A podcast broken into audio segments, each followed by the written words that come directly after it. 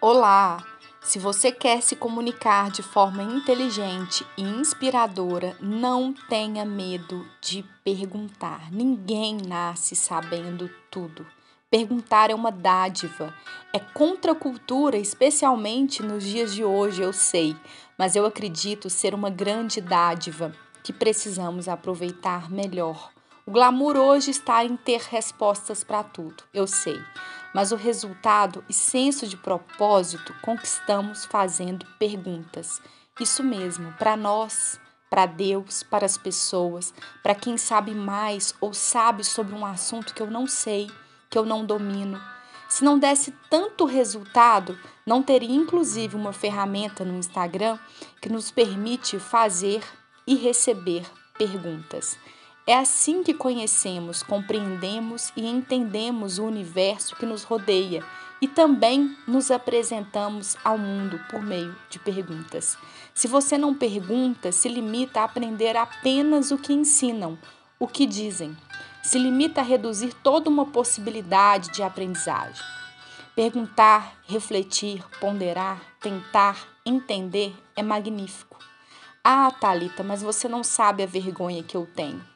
Realmente, a sua eu não sei, mas a que me teve tanto tempo da minha vida eu sei, e tenho grandes embates com ela até hoje. As pessoas me veem extrovertida e não acreditam que a timidez foi minha companheira e amiga da vida toda. Ainda é, mas resolvi que vou com timidez e com vergonha e tudo mais, mas vou.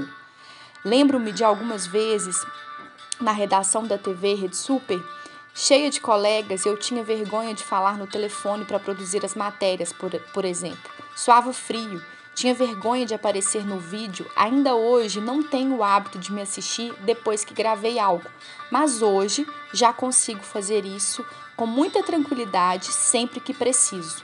Já tive verdadeiras crises de ansiedade por vergonha e timidez, o que me impediu tantas vezes de aprender.